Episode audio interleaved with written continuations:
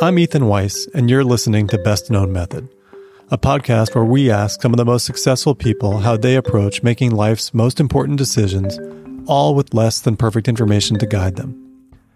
In my professional life, I'm a preventive cardiologist and scientist at UCSF. I'm also a co founder and advisor to Keyto, a technology company that enables weight loss through the ketogenic diet.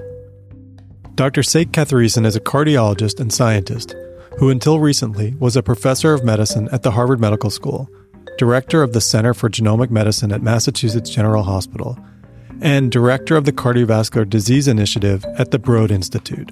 More on that later. Sek has a quintessential American story. Actually, it's better than quintessential, but I'll let him tell it. As much as anyone I know, and I know him well, Sek embodies the role of being a missionary in academic medicine and science. He chose a humongous problem to tackle, understanding the inherited basis of heart attack. He chose the right time to study it, and he never let go, like a dog on a pant leg. And arguably, he has contributed more to our understanding of how heart attack risk is inherited than anyone else on the planet. And perhaps it is his sense of mission that drives him so hard. His father had a heart attack as a young man, and Sek has acknowledged publicly that his brother died seven years ago also of a heart attack. For Sek, this is very personal. He recently made one of the boldest and most unconventional moves I've ever seen in deciding to give up his academic career and start a company. A company called Verve Therapeutics that he will lead as its CEO. It should not be a surprise that Verve is going to tackle big problems. And it should not be a surprise that many people, including me, have some skepticism that they will be able to pull it off. But Sek is not one to underestimate. He is special in so many ways, and I've been blessed to learn so much from him over the years. I've learned a lot during this chat we had in his office at the Broad. I trust you will as well. I was born in a small village um, in Tamil Nadu, India, uh, called uh, Vramadi in 1971. I grew up in India for the first nine years of my life. And it's an interesting story where I think a typical immigrant story where my father uh, left India in 1975 to come to the United States to do a PhD in mechanical engineering at the University of Pittsburgh. Uh, he left behind my brother and me, came here with uh, my mom and my little sister. And so my brother and I, uh, from ages of four to nine, basically stayed with my grandparents and didn't see my parents for those five formative years. Uh, and then he finished his PhD in 1980, uh, had earned enough money to bring the, my brother and me to the United States. Came here. I distinctly remember a very long trip uh, from uh, Madras to Bombay to JFK. Uh, my father picked me up, um, and we have some interesting stories. Maybe we can talk about uh, in terms of that first visit. But then, uh, yeah, I, I, did my uh, elementary school in Pittsburgh um, and college at the University of Pennsylvania, and then came to Boston in 1992, and I've been here since. I came here for medical school at Harvard, and then uh, did all my clinical training and have been a researcher at both uh, Broad and, and Mass General Hospital for the last uh, 15 years or so. So I want to go back, if it's okay, to your time in India because it's pretty amazing. So when you got here, when you left India, how much English did you speak? Um, I went to an English medium school, so so we went to a boarding school. Uh, as I said, we were living with my grandparents. My parents were here in the U.S. We basically didn't talk to them for five years because uh, remember there was like telephones were no Skype. Yeah, no Skype, no telephone. I mean, the only way we communicate with them was par avion, you know, the the airmail. And I had these like fantastic visions of what it was like, you know, to live in the US and so forth. And anyway, so we would write letters once every couple of months. We were in this boarding school called uh, Maynard Memorial English School in Kottayur, India. And it was run by a German nun.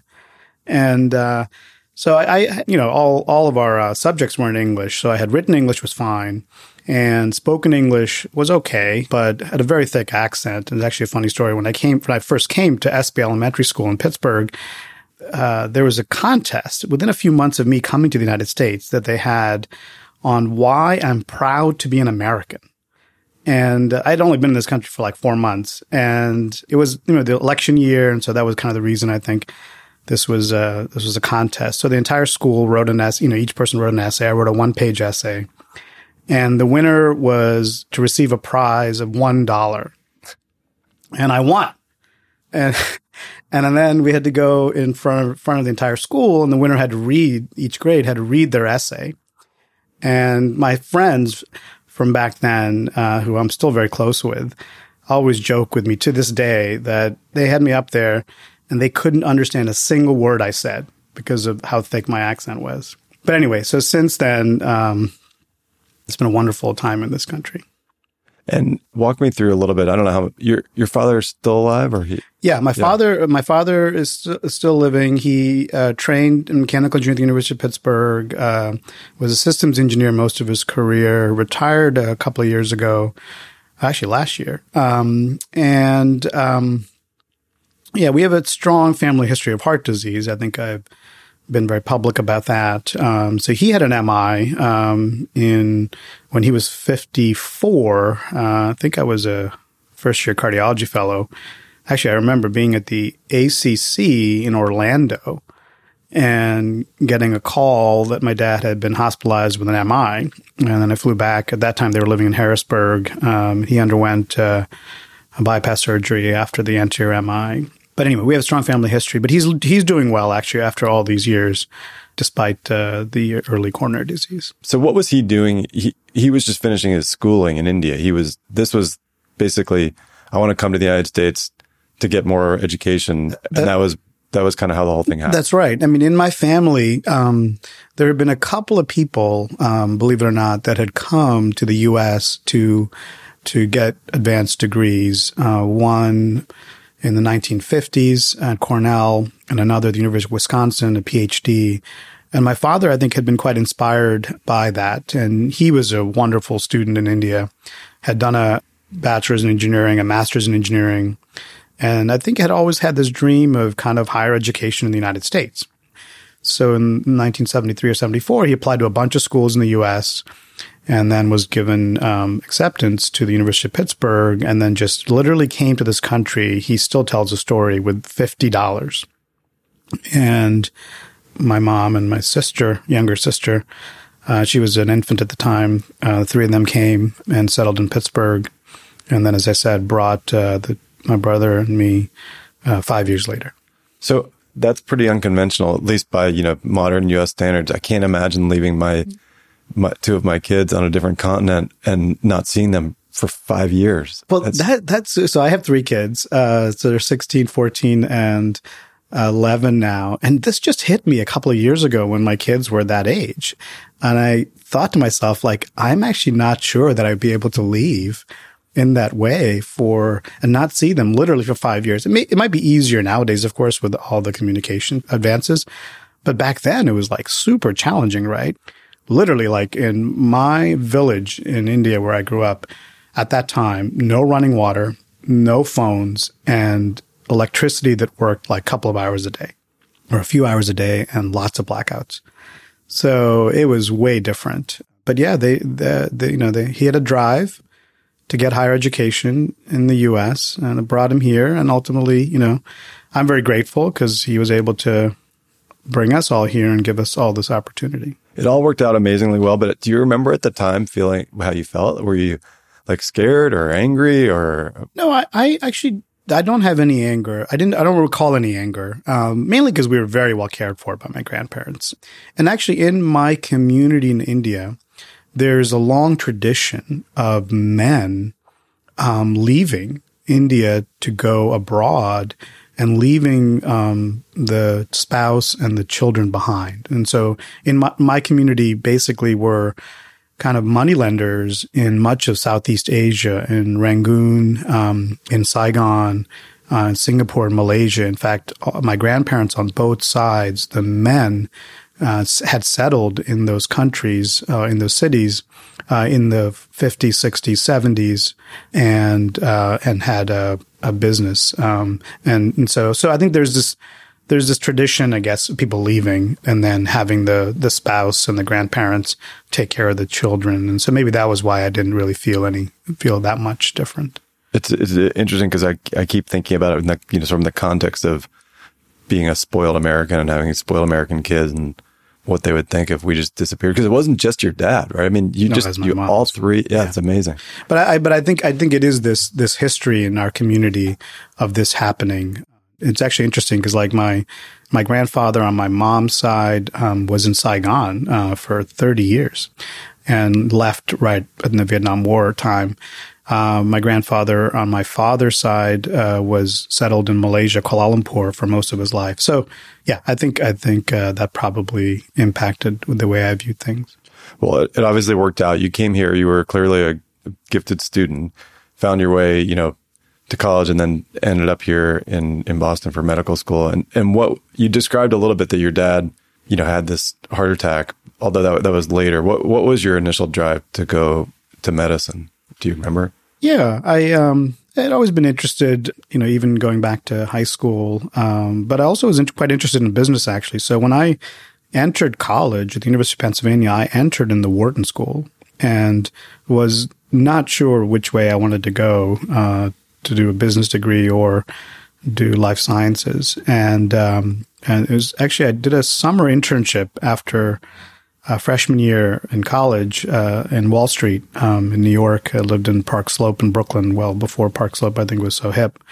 And actually, it was that experience that kind of showed me that that I actually probably preferred uh, the life sciences a bit more than that kind of pure investment. So I ended up uh, switching out of uh, undergraduate at the Wharton School and to the College of Arts and Sciences, and ended up finally majoring in history, um, but continued my pre med requirements all the way through, and and then ended up entering Harvard Medical School.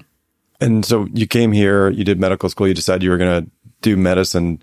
Was cardiology something that came during residency, or did you come into residency thinking I want to do cardiology? No, I, uh, during medical school, I wrestled with a, a few different options. Actually, it was general surgery, neurosurgery, or internal medicine. Within internal medicine, I was interested in both cardiology and, and endocrinology, actually, and diabetes.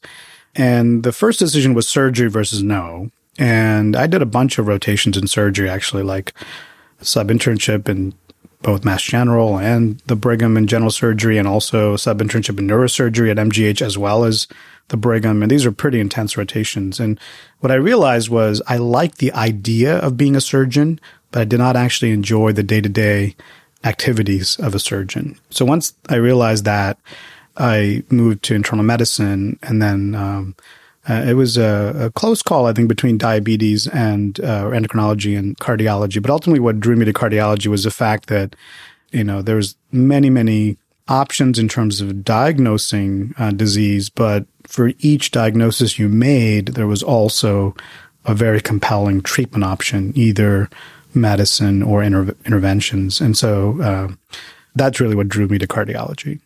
And at that point in your young career, you were deciding you were going to do cardiology, matching into cardiology. You still hadn't done a lot of science.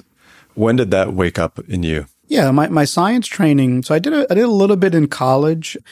I was a work study student uh, with Jennifer Punt doing T cell immunology. Um, I had done many of each of the summers in college. I had done um, lab work. Uh, one doing actually HIV research at the the University of Pittsburgh, um, and then a summer at the NIH, actually, between the first and second year of medical school. And then I did take a year off in medical school and do full time research, molecular biology research. But yeah, I, I, had done those kind of experiences, but didn't really know what um, kind of a life of science would be like. Uh, and so, you know, I did all my clinical training. And uh, as you know, in cardiology, typically there's a research requirement so I did internal medicine, I did cardiology, uh, clinical training. I did a year as chief resident. So this brought me to 2003. And so from 97 to 2003 is when all this clinical training happened. And in 2003, um, I decided to take up a, a, research position at the Framingham Heart Study. And, and this, this kind of came out of an interest in residency in genetics. In 97, when I started residency, the human genome was not even sequenced. And interesting was that in, you know, we're asked to apply to cardiology with relatively a, a, an interest in something, right? In, in a research area. And so at that time, I came up with a plan of focusing on the genetics of common complex disease. Uh, this was now 1998, kind of uh, the end of internship. and uh, had started working with um, Chris O'Donnell, who was recruiting patients at Mass General Hospital who had, ho- had been hospitalized with a heart attack at a young age. Actually worked with Calum MacRae and the two of them in recruiting patients when I was an intern, junior, senior, uh, and in, in during my clinical years of cardiology as well. So that got me really quite interested in this kind of genetics concept. And I'd done all this recruitment and wanted to leverage the several hundred patients that we'd recruited with early MI. And the sequence uh, had been completed in 2000, 2001, the human genome sequence. And there was a lot of excitement about common complex diseases, uh, where it was kind of uncharted territory.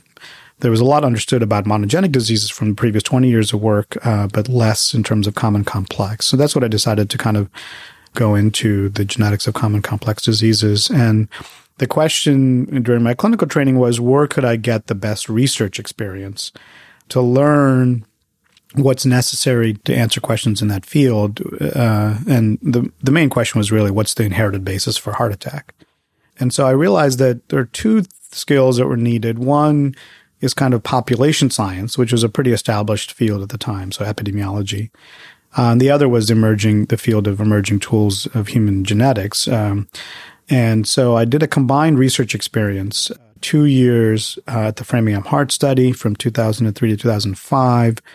And then um, uh, in the background, 2003 to 2007, I was also at the Broad Institute uh, learning human genetics. And I think we first kind of met somewhere around that time in 2002 or 2003 at the Bar Harbor course um, that was put up by NHLBI on genetics of common complex diseases. It was a week long course. I distinctly remember golfing with you and Tim Assimes. Um, but anyway, so yeah, so 2003 to 2007 was the research training. Yeah, I remember the time well because it was just before my oldest daughter was born. And my wife was very uncomfortable with me being in Bar Harbor, Maine and being like the late stages of being pregnant. Um, but that was a fun course. And I do remember you coming up to me and saying that you'd read this paper because I had initially dabbled in, in very you, rudimentary. You were quite famous for well, the glycoprotein 2B3A uh, polymorphism paper. Yeah. I think in New England Journal as a medical student. Yeah. It was, it was interesting because I think that experience made me decide that I didn't want to do human genetics um, because I felt like it was too random. And at the time it was too random. I mean, it was, we were, it was very random. There were a lot of, we had a single SNP, right? I mean, and it was, you know, statistically completely underpowered and, um, and obviously never held up, but it was a great experience at the time. So tell me a little bit about your time at, at Framingham. So this was going, getting, fundamentals of epidemiology and statistics and uh, what else were you doing while you were there? You were learning how to build cohorts. What was the what was that time? Yeah the framingham heart study um, you know as you know is this kind of crown jewel in terms of us um, observational research started in the late 40s uh, and has really taught us most of what we know about at least the risk factors for coronary heart disease. Um, and so it was really a privilege to train there uh, from 2003 to 2005. And they have a long tradition of fellows coming through. And there are really two parts to the training. One is a, a service component where you actually um, examine the participants uh, and interview the participants that are coming in for their exam. Um, there are three generations of uh, participants, and I was lucky enough to actually to be there when the third generation was initially being recruited. Um, so this is the original cohort's kids' kids. And there are about 3,200 people that were recruited starting in 2003. And I think I personally examined 800 of the 3,200 over the two years. Um, but that involved uh, administering a questionnaire and then doing a physical exam. Framingham is one of the few studies where physicians actually still do the physical examination, blood pressure and so forth. So, so that was the service component. And typically three mornings a week, we'd be in clinic, uh, which is kind of right downstairs from the research uh, floor. And then the rest of the time was actually to do research. And so I kind of fashioned my own experience where I did some observational epi with the mentors there, Vasan Ramachandran, Chris O'Donnell, Dan Levy. And so when I finished my Framingham fellowship, I realized I still needed a couple more years. I hadn't had that kind of seminal observation that I was interested in and it was uh, making. And also that was around the time when we were transitioning from individual variants or small groups of variants to going genome wide. So I had a, you know, kind of unconventional, I would say, postdoctoral training where I had a mentor at Framingham, Chris O'Donnell, And I had two mentors at the Broad, Joel Hirschhorn and David Altshuler. So I really credit all three of them with kind of who I am in terms of my research. And uh, David, in particular, was leading um, the world in terms of moving to a genome wide approach in terms of genome wide association studies. And so in 2005, he was executing on uh, what was ended up being one of the first such studies to be done for diabetes. But David, as many many people know, is an incredibly generous mentor, and he in that study, the first GWAS for diabetes, about 1,500 cases, 1,500 controls, there was all these other secondary traits that were available: um, blood pressure, measures of insulin levels, and and then lipids. And so I ended up leading um, the secondary analysis of, of all the lipid traits across the 3,000 people. And that was ended up being kind of the base for a lot of my uh, future work, um, that first uh, initial study. So that took us to about 2006 7, where we completed that initial study. Then I ended up do- leading a larger study on lipid levels and genetics in about 8,000 people um, called the Global Lipids Genetics Consortium. This consortium I established. And um, so that's kind of the history. So you were really focused on the genetic program underlying variations in lipids at that time, not as not specifically looking at at heart attack as an outcome. Is that right? That's right. So the, my initial years were all uh, biomarkers, you know, and particularly lipids. And then, you know, we we had done this initial project going back to again 1997. Uh, which we call PCAD, premature coronary artery disease study at Mass General. So there are about, I don't know, as I said, about 500 people that we'd recruited who were young and had an MI. And that, those samples were kind of sitting around. And I mean, I, my overall goal over the years had been to actually think about heart disease, coronary heart disease, the clinical disease and the genetics of it. And the risk factors were kind of one entree in, right? So I actually had going pretty far back this kind of triangle as kind of the, the vision for research. And in, in one corner of the triangle is DNA sequence variant. Another corner of the triangle is blood lipid levels or risk factors more generally. And then the third corner of the triangle is heart attack. And you could imagine a DNA variant might lead to heart attack through one of those risk factors. Um, so kind of a two arrow path or a DNA variant may directly lead to heart attack without going through existing risk factors. That's the mental model for our research over the last, you know, 15, 20 years. So the initial work was kind of going on the path from DNA variant to blood lipids to heart attack. And then right around 2005, six, we were able to secure the resources to directly look at the DNA variant to heart attack path without going through risk factors. And that's an interesting story, actually. And again, it's, it's a story around kind of mentoring and generosity and so forth. So this is around 2005. The first GWASs have been published. Then the NHLBI put out a call for research studies, GWASs, in for heart, lung, and blood phenotypes. And I decided to say, why don't we go in and do a study for heart attack directly, you know, early heart attack, premature heart attack, because genetics plays a larger role when disease occurs at a younger age. So I convinced David to help let me write the grant and work with him. And of course, I couldn't be the PI because I was just still a fellow. So, so David and I kind of did this together, and David was the PI of the grant.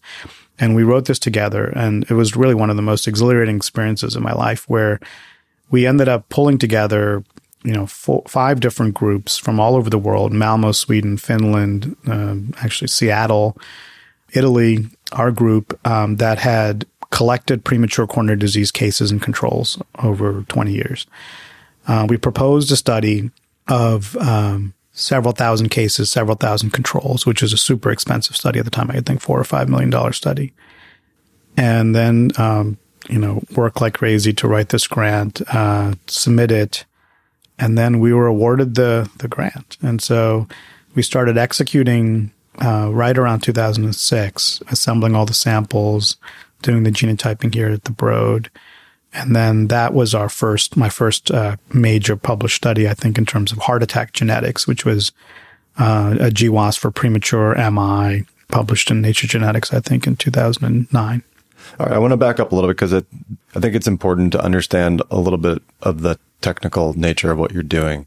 So let's just take lipids as an example. We'll come back to MI. So uh, previous to your work, before 2000, say, there was a lot known about the genetics, the monogenetic basis of inherited lipid disorders, but there wasn't much known about complex genetic regulation of lipids. So the contribution that you guys made was to, to that, but explain the nuts and bolts of a GWAS study. What does that, what does that mean? Yeah. I mean, I think you can take a step back and say, uh, for most traits, there is a heritable component, right? Um, so most things we see in clinical practice, whether it be blood pressure or cholesterol or or disease risk, there's a component that comes from the DNA. And our question has been, can we isolate the specific DNA variants, the DNA letters that contribute to the genetic component to cholesterol, for example? What was known before was that there are some spelling changes in the DNA that some people have that uh, dramatically alter cholesterol levels, for example. And those spelling changes happen in specific genes, like the LDL receptor, for example. And if you happen to inherit one of those spelling changes from your family, you would lead to very high cholesterol levels, often early in life. So that was called the monogenic model. Mono meaning single gene. And so a spelling change in a single gene basically responsible for the trait of interest. Well, it turns out if you look at cholesterol levels in the population, those single letter spelling changes, the monogenic component doesn't explain much of the genetic component to cholesterol variation in the population. It's a small fraction. So then the question becomes, well, what's, what is the missing genetic component then if it's not due to these monogenic variations? And that's kind of what we have addressed. And the approach is looking at not rare spelling changes, but rather spelling changes that are common in the population, so-called polymorphisms, and asking, could they be responsible for cholesterol level variation in the population? And the analysis is relatively straightforward. So let's say you have 3.2 billion letters of DNA sequence.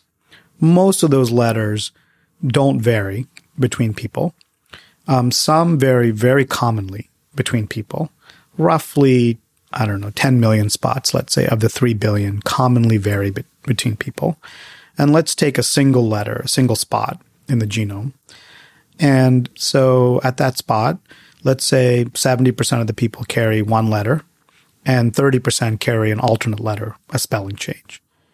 And the analysis for GWAS goes like this. You take that spot and you measure that spot in, let's say, I don't know, 10,000 people. You also have the cholesterol levels in all 10,000 people. And you measure and you see that 70% of the people at that spot carry the letter A and 30% carry an alternate letter, let's say G. And um, the analysis is literally just comparing the cholesterol levels in the people who carry the A versus the G and seeing if there's a difference. If there's a difference, a statistically significant difference, then you can say that that letter is correlated with cholesterol levels in the population. Now, when you do that genome wide, uh, 10 million different spots at each spot doing this exact analysis, what you'll find is that for most spots in the genome, the cholesterol level doesn't vary between the two letters at that site. But for a small fraction of the letters, there is significant difference. And so a GWAS study, genome wide association study, is simply this correlation analysis spot by spot, uh, polymorphism by polymorphism across the genome for a given trait. I want to pause and recap a bit here because this is really important. The goal of this work, of Sek's life's work, is to understand the genetic basis underlying the risk for heart attack. We know that heart attack risk is increased by smoking or diabetes, but how much of that risk, the risk of heart attack, is driven by the genes you inherit from your parents? Before Sek tried to tackle that very important problem, he started by first trying to understand how genes control cholesterol levels. While we have known that cholesterol is a risk factor for heart disease, and we have also known that there are a handful of rare genetic causes for high cholesterol that also increase the risk of heart attack, Nobody had previously tried to untangle how multiple genes contribute to cholesterol levels and ultimately heart attack risk. As Sek described, our genes are carried in DNA, and those genes are coded by 3.2 billion letters, either A, C, T, or G, that are strung together. Sek's mentor, Dr. David Altshuler, used new technology in the late 1990s to determine that roughly 10 million of those 3.2 billion letters represented spots where there was significant variation. That is, almost all the people in the world have the same letter, either A, C, T, or G, at each of 3.2 billion DNA letters. But for 10 million of them, there's variation.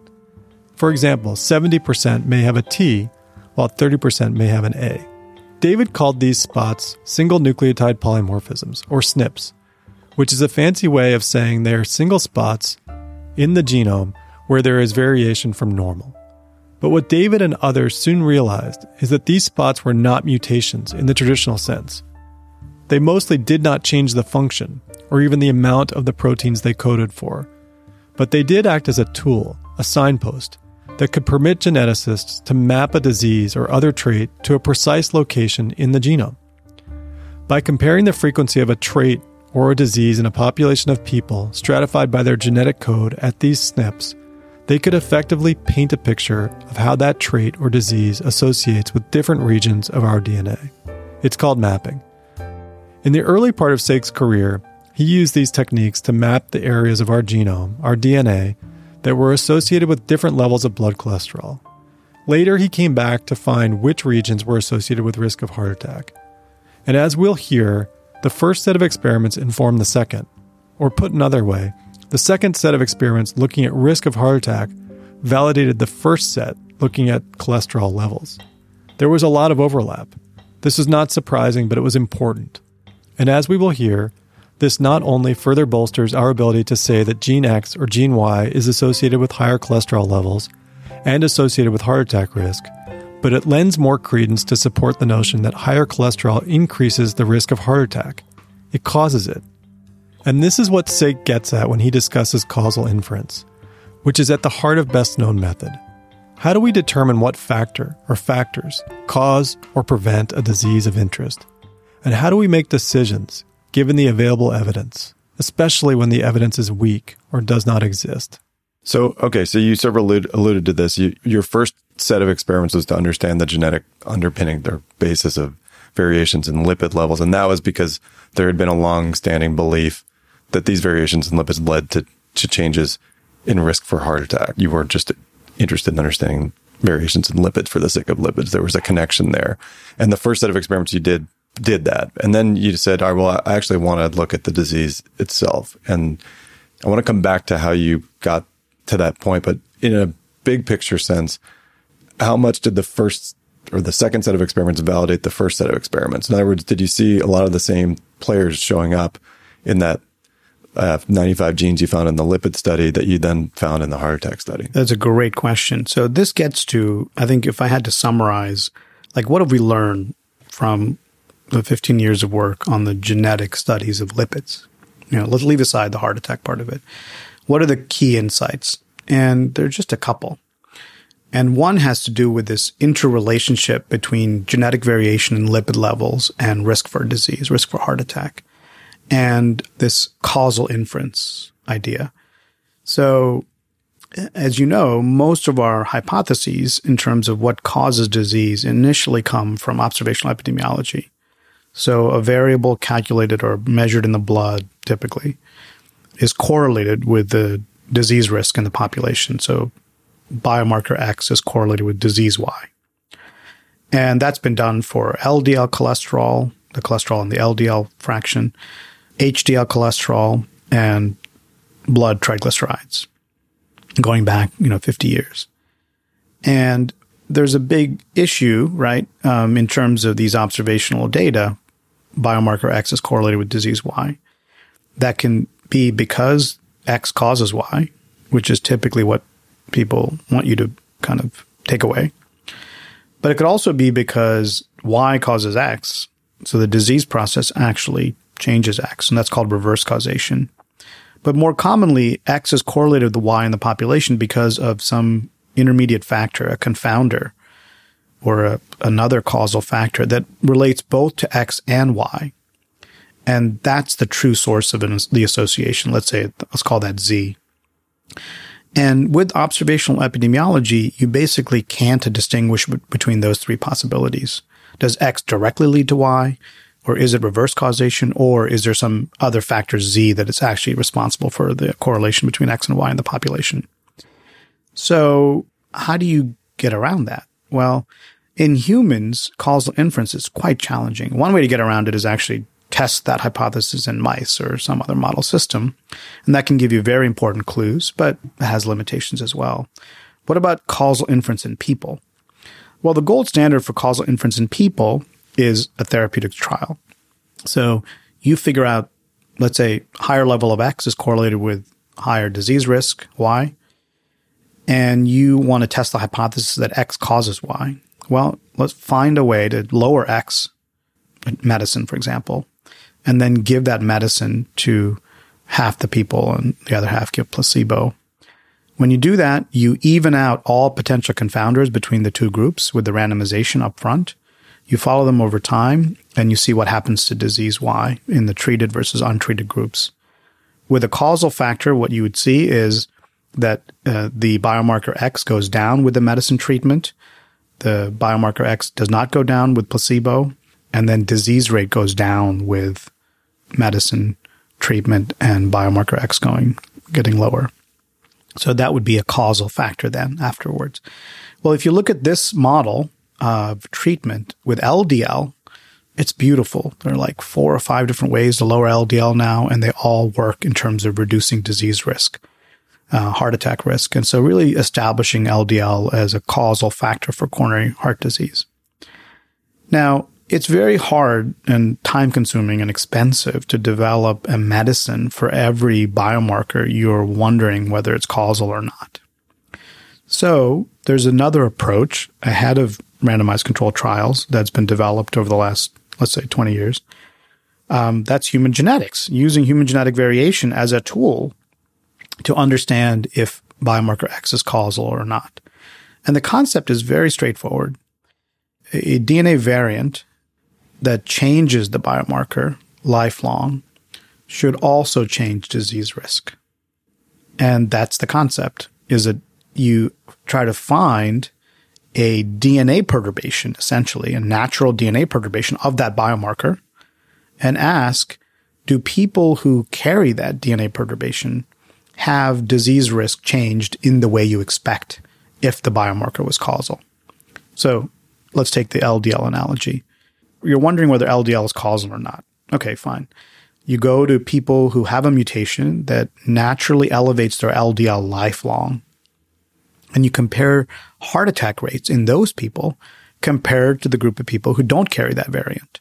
And it turns out that's actually quite analogous to a randomized controlled trial because the people who carry the mutation and those who don't are alike in all other characteristics except for that LDL. And that's because the DNA variant is given to you from your parents in a very random process, meiosis. And so it doesn't track, it typically doesn't track with things like socioeconomic status and all this other stuff. So that's the whole experiment in terms of using genetics for causal inference. You try to find a DNA variant that perturbs that biomarker you're wondering is causal or not, and then ask if people who carry that DNA variant also have a commensurate change in disease risk. So that's been done for LDL. So DNA mutations in a number of genes, in fact, almost any gene that raises LDL cholesterol, people who carry those mutations have increased risk for heart attack. Conversely, DNA variants that lower LDL lifelong, some people carry those. These are like naturally occurring those individuals have lower risk for heart attack compared to those who don't carry the variant. And this is not just for one gene. It's, like I said, almost any gene that changes LDL cholesterol. So this case for LDL as a causal factor for coronary heart disease is, it's a, it's a very tight case. It comes from the treatment trials, from the human genetics, from experimental models, so mouse models of atherosclerosis, and then also initially started with observational epidemiology going back to the late 40s and early 50s with the Framingham study showing serum total cholesterol levels are correlated with increased risk for heart attack over time. Now, I started all this by saying, what are the key lessons we've learned from our lipids genetics work? Well, one of the first hypotheses we explored was what about for HDL cholesterol? Is HDL a causal factor? So it's called the good cholesterol because higher levels are correlated with decreased risk for heart attack. But whether that's a cause and effect relationship or not, believe it or not, it was still unclear. It was unclear when we started a bunch of years ago. So we decided to do a genetic test of the HDL hypothesis. And that test was simple. We found a mutation in one gene that naturally elevated HDL cholesterol lifelong in a group of people that carry that mutation. It's about 15% higher HDL they had. So based on the reasoning I described earlier with the LDL, if HDL was causal, then the people who carried the mutation that elevated their HDL lifelong, they should have lower risk for heart attack, right? And that's what we did. We tested whether they did or did not. And remarkably, what we found was the individuals who carried the HDL raising mutation had the same risk for heart attack as those who didn't carry the mutation. This was a big surprise. And we actually had a lot of trouble publishing this paper. And what this work suggested is that maybe the HDL coronary disease relationship was not a causal one, but actually that the levels of HDL were marking something else. So that's probably one of the probably maybe the most important finding from our lipids genetics work is that is that HDL cholesterol may not be a causal factor for atherosclerosis, but rather be a non-causal marker. So this brings us to, I think, the second major finding from our lipids genetics work, which is if HDL is non-causal, why is the epidemiology so robust? Why is it in every study higher levels of, of HDL are correlated with decreased risk for heart attack and conversely lower level of HDL correlated with increased risk? Well, I mean, I think any practicing clinician or most patients actually know that the levels of HDL in the blood track with lots of other things. Obesity, smoking, physical activity, insulin resistance, and a, and a very important blood biomarker that it tracks with actually is the triglyceride rich lipoprotein. So triglyceride levels. People who have high HDL often have low triglycerides. And conversely, people who have low tr- HDL have high triglycerides. So we wondered whether the triglycerides were actually the important factor, the, the Z that I mentioned in the causal diagram, diagram earlier. So we did a, we did a genetic study, um, to look at this question and found that DNA variants that alter triglyceride levels affect disease risk, coronary heart disease risk, in a manner quite similar to the LDL relationship. And that was held true even if you account for the effect of any variant on HDL. So this really suggested to us that triglyceride rich lipoproteins are probably the key causal link to explain the observational epidemiology for HDL and, and MI. What are the practical implications of this? Well, there are two major implications. One is given that HDL may not be causal, there's a prediction from the genetics, which is medicines designed to raise HDL cholesterol exclusively would not work in terms of reducing risk of heart attack because the genetics suggest that HDL MI is not a causal relationship. So when we published a genetics paper in 2012 suggesting that HDL may not be causal, again, there was this prediction in terms of the pharmacology. So it turns out in the subsequent couple of years, there have been a number of studies that have tested the pharmacologic test, basically, of the HDL hypothesis. And study after study, medicines that raise HDL cholesterol have failed to lower risk of heart attack in randomized controlled trials. So the practical implication is that maybe we don't want to actually develop medicines to raise HDL with the hopes of lowering risk of heart attack. Conversely, the other practical implication is for the triglyceride rich lipoprotein. So we think that triglyceride rich lipoproteins, the human genetics suggests that it's likely a causal path. And the corollary then would be that medicines designed to lower triglyceride rich lipoproteins might work to reduce risk of heart attack. And those tests of that hypothesis, the pharmacologic tests of that hypothesis are ongoing right now. Okay, this is really important. So I want to go back and see if we can just summarize it and touch on a couple of key points because this is important for a lot of things that that I think about. So one of them is just this idea that you know we as physicians and as human beings have to make decisions with imperfect information. And for all the reasons you've outlined, epidemiology is imperfect information. So here we were not that long ago being taught that LDL cholesterol is bad cholesterol. You want to do everything you can to get it down. Yeah. HDL cholesterol is good cholesterol. You want to do everything you can to get it up. Yeah. And basically, we were taught to ignore tri- triglycerides unless they were extremely high. And so that was based on the epidemiology. The epi- epidemiology, as you say, was was robust and it was over decades, and it was assumed that would play out as something causal. But the truth was that assumption is prob- was probably a mistake. But yet we have to act. So during all that time when we were training, lots of things happened. One is the statins came on the market, and that was the sort of beginning of the sort of nail in the coffin that LDL is actually really causing heart attack risk. That's right. And and I remember, you know, when the initial tri- big trials came out, that there were some people who were surprised that they thought that there were that there was going to be a similar story to other markers that were shown to be associated but not not causal. At the same time, I do remember vividly trying to raise people's HDL, and you could do that by telling them to exercise more. I remember telling people to drink alcohol, and then there were a series of drugs that were developed to try to raise people's HDL. In fact, I think there were drugs that were actually HDL cholesterol itself, right? That people were infusing to test to see if that would reduce heart attack risk. But your paper really blew the whole thing up. It all kind of came together around the same time, but it became very clear that, that HDL cholesterol was not actually causing or increased levels of HDL cholesterol were not protecting people from, from heart attack. And that, that was fundamental. But the question I guess I have for you then is, I mean, it was an enormous body of work that led to your finding. And then it happened concomitant with all these drug trials that were aimed at raising HDL that showed that that didn't have an effect. And if anything, maybe had a negative effect and whatever positive effect was probably due to the LDL lowering as opposed to the HDL raising. But how do we not step in that pile of dog do again? Like how, how do we actually make reasonable judgments before we have all of that information going forward? Yeah, I mean that's a great question. I mean, I do think we've we had a kind of backwards for the last 30 years in terms of the relative importance of HDL and triglycerides. Um, but as you point out, you know, when we were in medical school, and you and I were in medical school, you know, I, I trained from um, 92 to 97. I was taught first year medical school that anything that raised HDL cholesterol must be good for you. And the lifestyle parts, the lifestyle components or the lifestyle interventions that change HDL they're good for you for lots of other reasons too. So it's important, to exercise and be lean and not smoke. Those things will raise HDL, but there's lots of other benefits.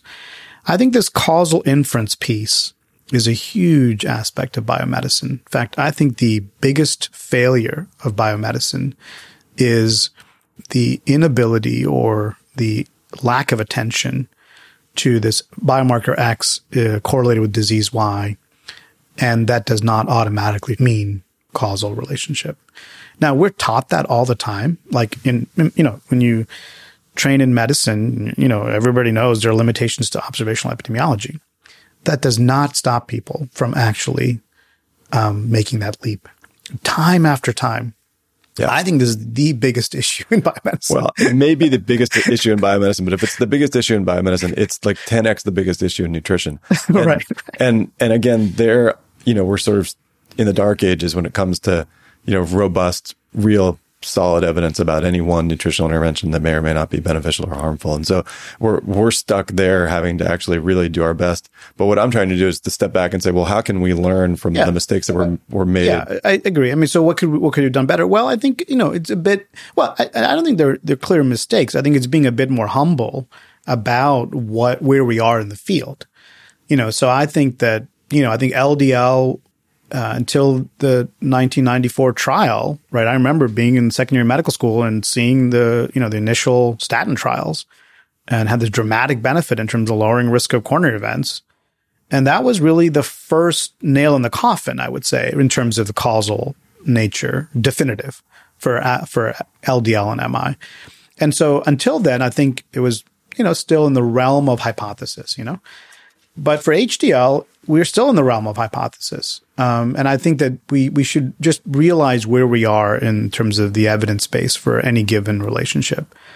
And at the same time, you do have to integrate. I, I like to integrate four lines of evidence uh, for any of these biomarker X is correlated with disease Y. Uh, one is observational epidemiology. The other is experimental evidence, either in cells or model systems. The third is human genetics. And the fourth is randomized controlled treatment trials. And we should look at the evidence base for each, along each of those four domains for any given relationship and just be honest about where we are. All right. So I want to ask you to speculate a little bit because there's an area you, you know where I'm going to go here because we've talked about this a little bit before, but it, you've outlined a beautiful picture of the genetic regulation of lipids and genetic regulation of risk of heart attack. One thing that we're, we're missing still, at least in a real detailed way, is a picture of the interaction between genes and the environment. And one area of the environment that I'm particularly interested in is food or nutrition. And so one thing that we've been thinking a lot about is go off and um, change the way you eat. And that change then has an effect on some biomarker. Let's just say LDL cholesterol. Yeah. And so there are certain people who will go off and change the way they eat and their LDL cholesterol goes up. We, we still don't know what that means, right? We really don't have a, a way to predict exactly what's going to happen to their risk of heart attack. But, but again, that experiment may never happen. And if it does, it's not going to happen for decades. So what do we do in the meantime? How do you think about that? Well, I actually think we do have a way. Okay. Um, good. I, I, mean, I think, I think that it's pretty clear, um, that for, for every 40 milligram deciliter lowering of LDL, you're basically going to get about a 22% reduction in risk. So then you just have to flip it the other way around and say for every 40 milligram, if, if your intervention increases LDL by a certain amount, then there's a commensurate. That relationship, you know, that, that slope of LDL change and heart attack disease risk, LDL change on the x axis, heart attack um, change on the y axis is pretty firm from many, many studies. Now, you could argue that all those studies are statin treatment trials or PCSK9 treatment trials or so they're all treatment trials. But it's a it's a very linear relationship. So I think if you have an intervention that changes HDL by X, oh, sorry, LDL by X, you're going to be able to predict pretty nicely how much heart attack rate should go up. Well, I'm not going to argue with you, but I, w- I will say that in this particular case, so, you know, if you talk about this sort of low carbohydrate diet, in that case, not everybody, but some people do see these enormous increases in LDL. And I guess we should really be formal about what we're talking about because there's a lot more to LDL today than there was 15 years ago. And I don't know what your opinion is about the different ways to look at it, but I guess it's really ApoB containing lipoproteins.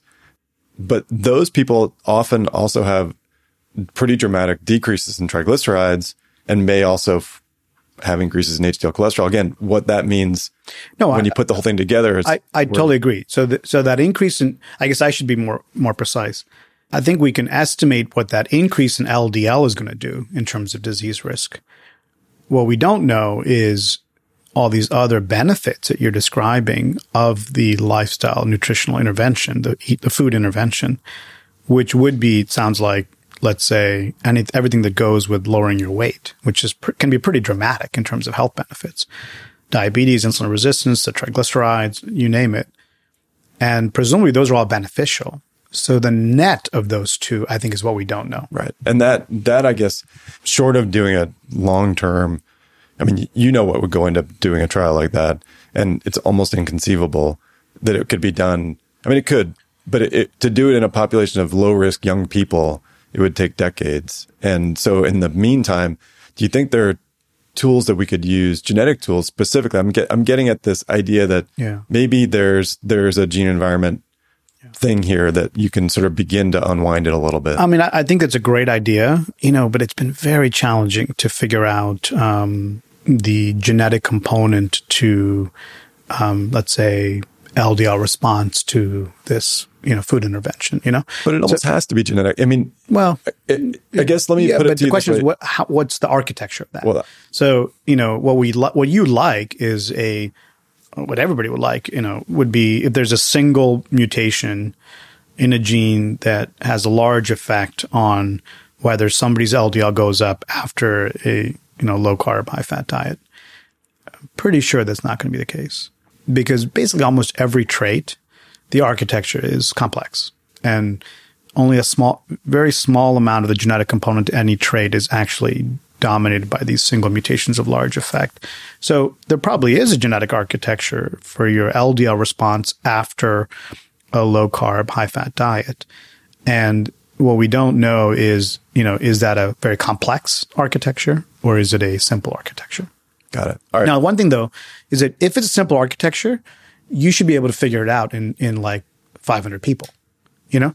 So you just need 500 people to go on the diet, get all their LDLs six months out or whatever, three months out, and just do whole genome sequencing, all 500 if there's a rare mutation of large effect that determines whether your LDL goes up or down, you'll be able to figure it out in the, in the 500 people. And if it's more complex, what kind of numbers would you look at? Well, then you're looking at the kind of numbers we've looked at for LDL, just, just, LDL levels, right? right?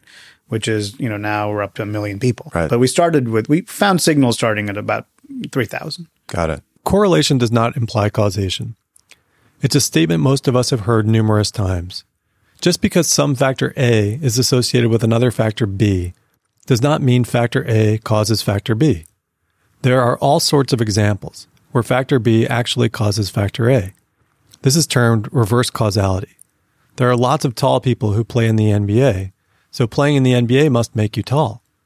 But we know that playing in the NBA does not cause tall people. It's the other way around.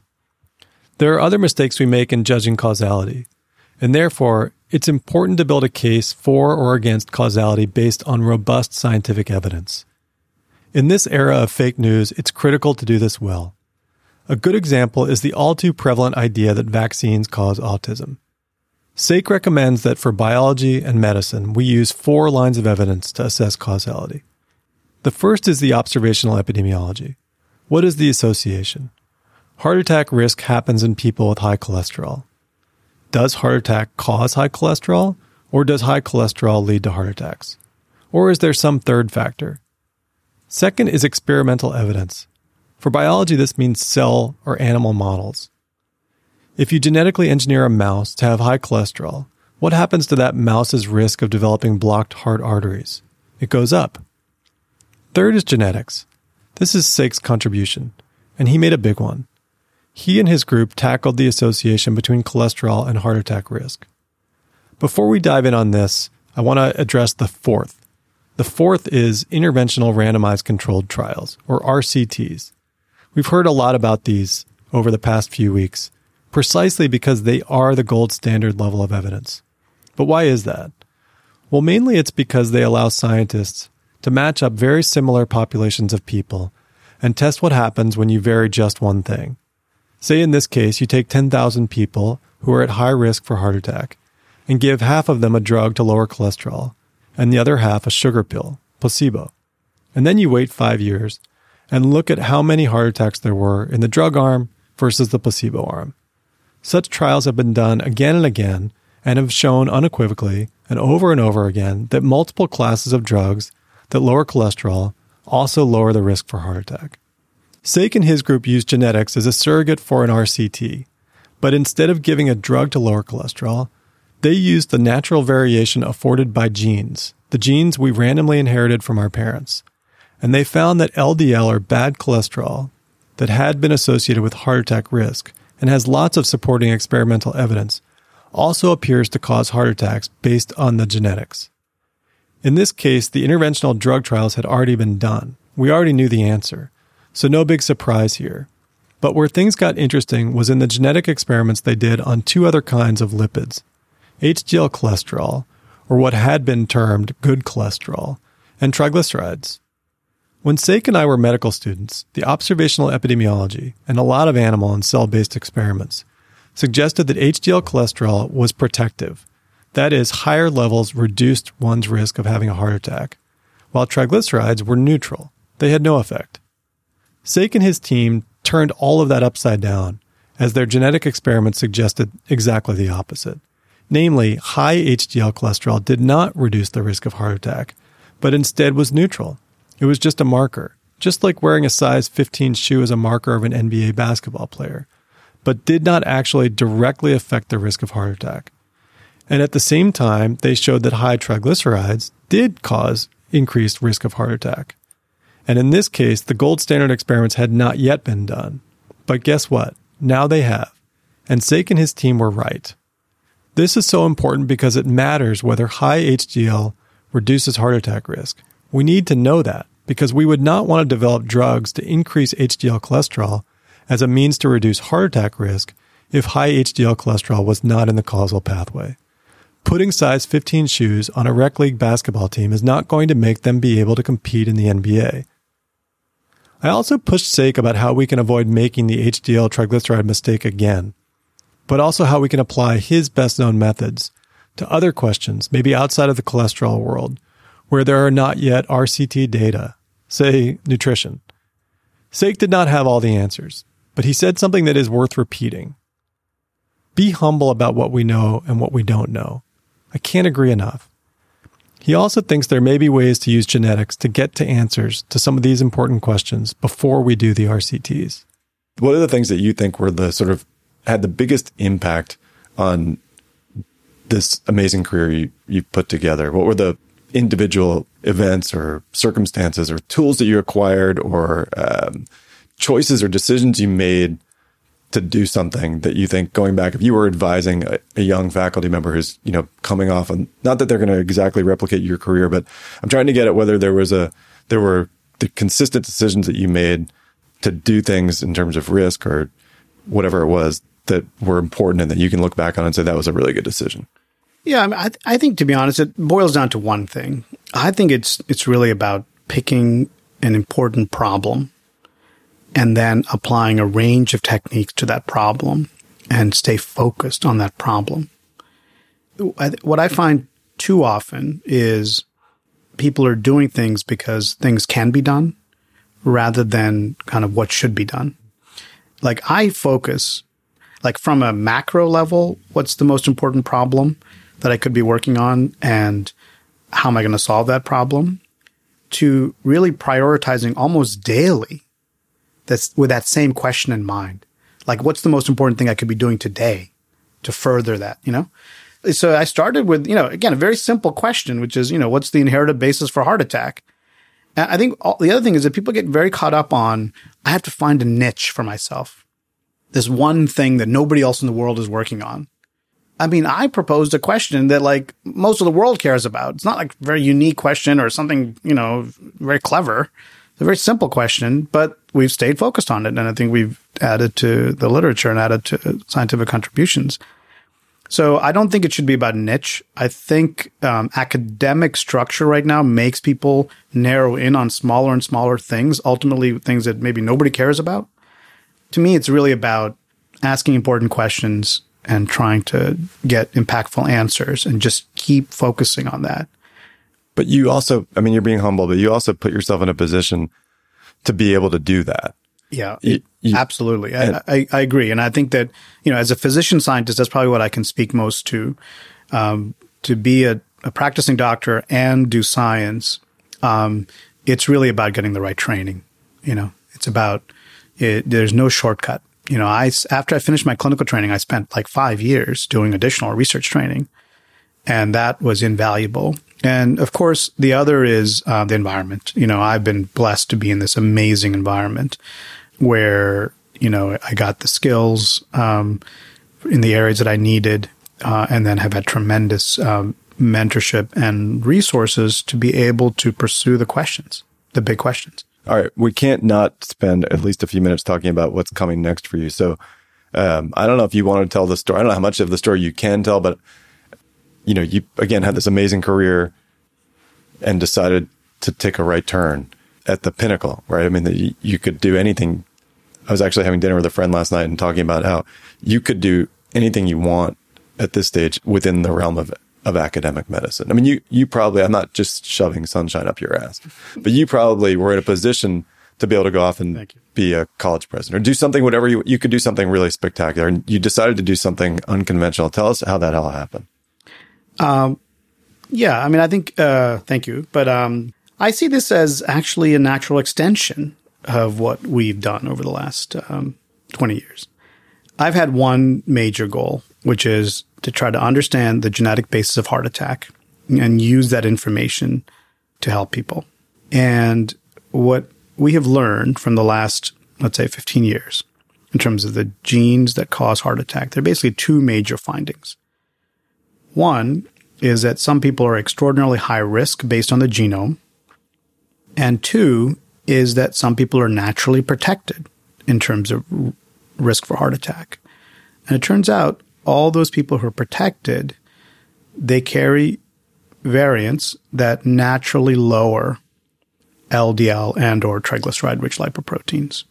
And to the extent that you can say this following thing, if your LDL and triglycerides were low lifelong, you basically won't get a heart attack. So, with that insight in hand, I realized that we're at a unique moment in time where we can develop a medicine that can basically confer protection against coronary disease, essentially transfer the benefit that nature gave just some small fraction of people through a DNA variant, transfer that benefit to a much larger fraction of the world.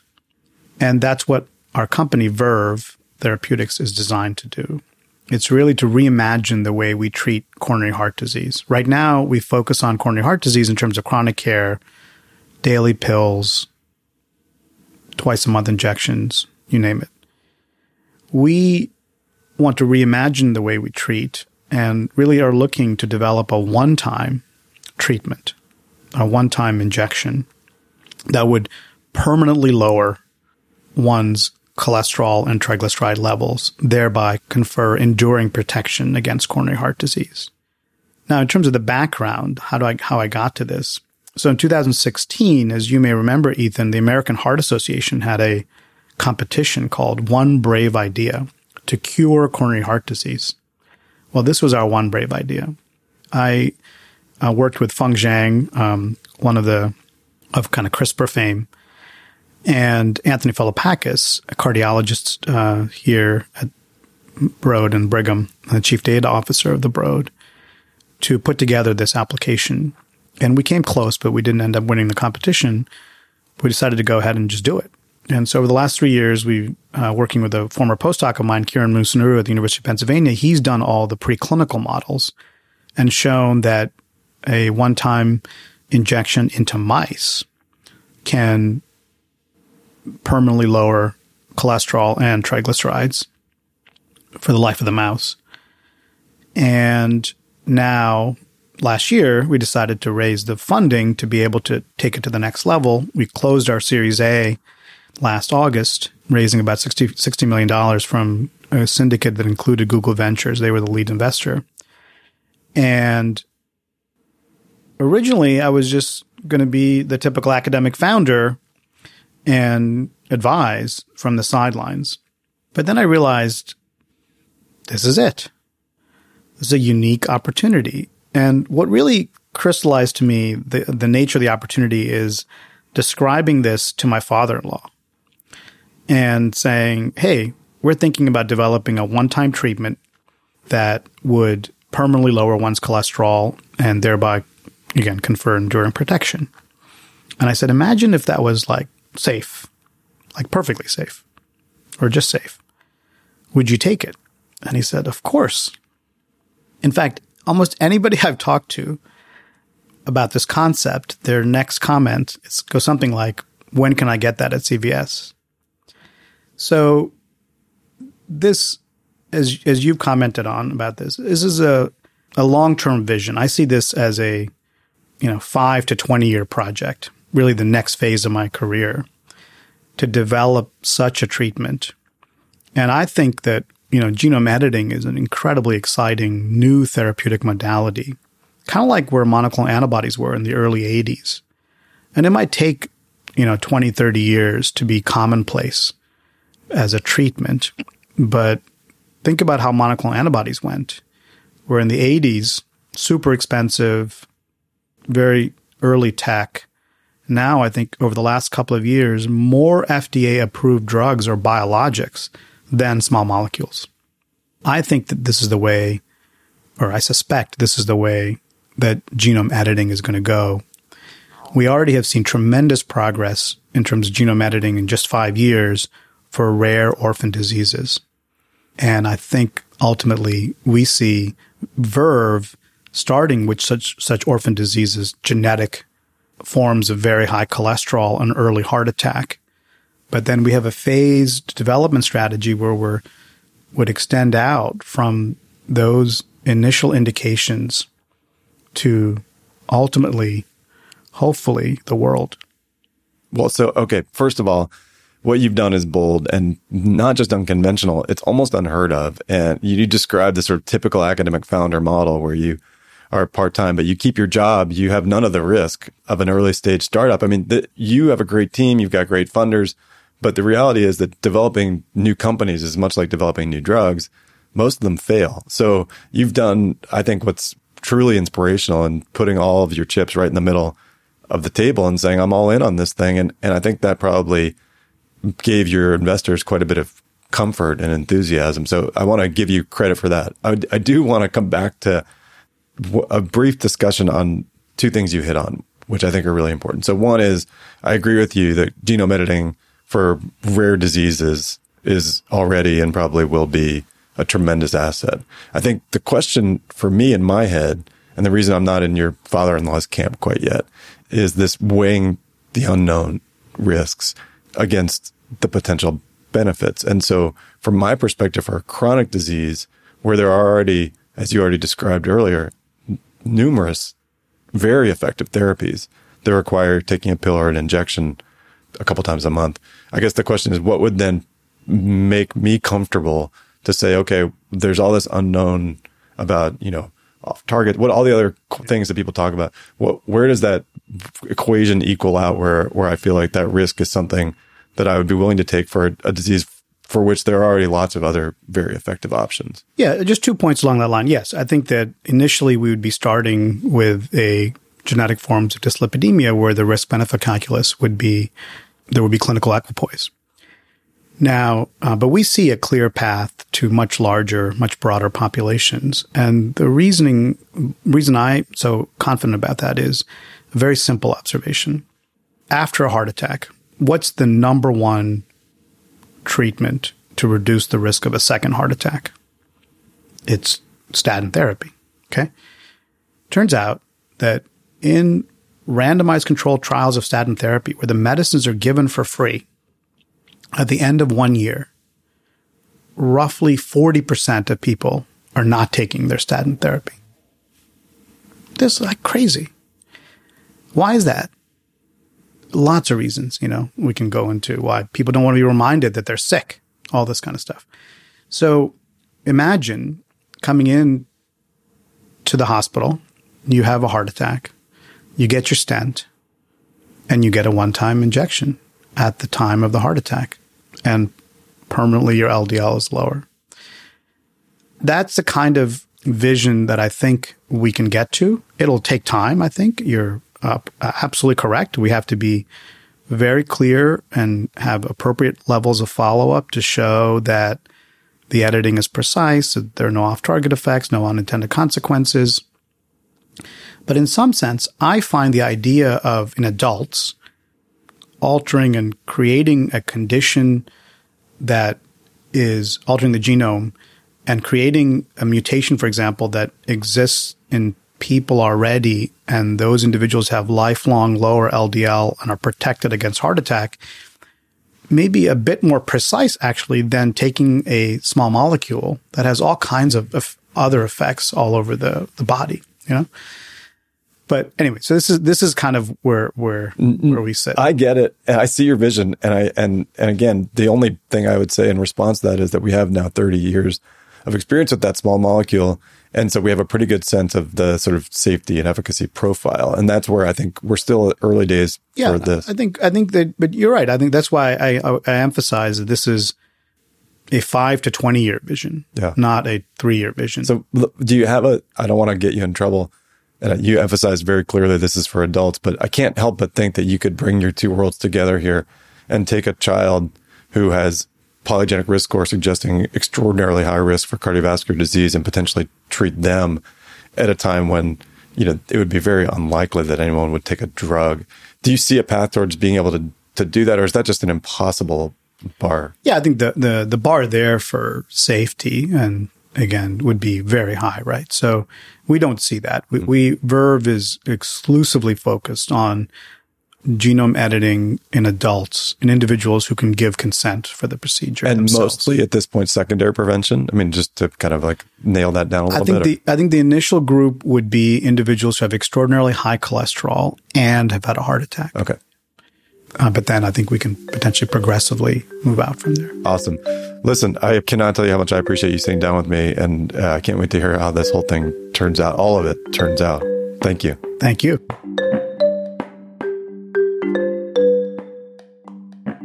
Sek is an old friend, and he is someone I admire tremendously. I also think he's been one of the most important contributors to our understanding of heart attack risk. And now he has made a bold decision to go out at the top of his game and try something new. I think it's like Michael Jordan taking up baseball after winning three NBA championships. But Jordan did not excel at baseball, and Sek would argue that this transition is a natural extension of his life's work and not a hard turn. Time will tell.